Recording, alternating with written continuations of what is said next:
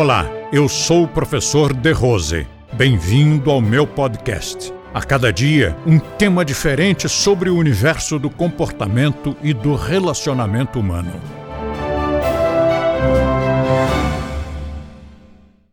Então, a primeira coisa é saber se nós somos educados o suficiente para ter mais um membro na família. Isto vale para ter filho também.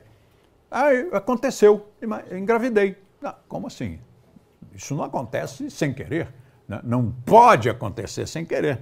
Tem que ser uma coisa que você quis, que você tenha desejado.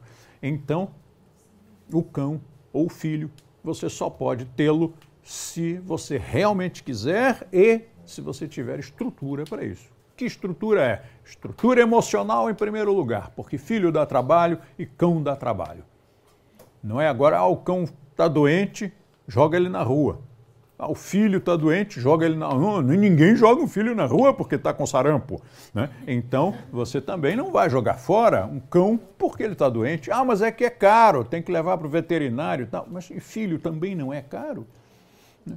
Então, você tem que saber se você tem, primeiro, a estrutura emocional, a educação para ter um cão ou um filho.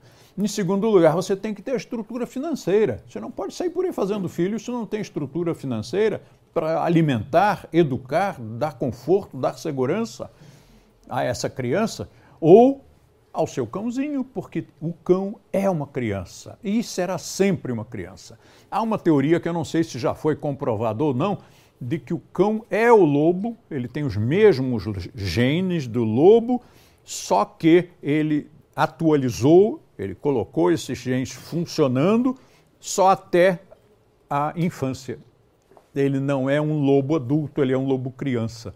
Né? Então ele será sempre criança, ele será sempre filhote. A Jaya já está com 10 anos. Como o cão de grande porte tem a sua idade multiplicada por 7 em termos de comparação com o ser humano, ela e eu estamos com a mesma idade. Ela está na faixa dos 70 anos de idade e continua sendo uma filhotinha, ela continua sendo uma gracinha, ela continua sendo uma mimosinha, meiguinha. Né? A, a, gente começa a, a choramingar perto dela, ela também entra na brincadeira, começa. Oh, oh, oh, ao fazer carinho, né? ao ficar enroladinho com ela. Ou seja, é uma criança, será sempre uma criança. Agora você imagina você ter essa criança, esse membro da família em casa, mas não reconhecê-lo como tal, não reconhecer como um ser senciente, portanto consciente, que sente dor, que sente afeto, que sente medo.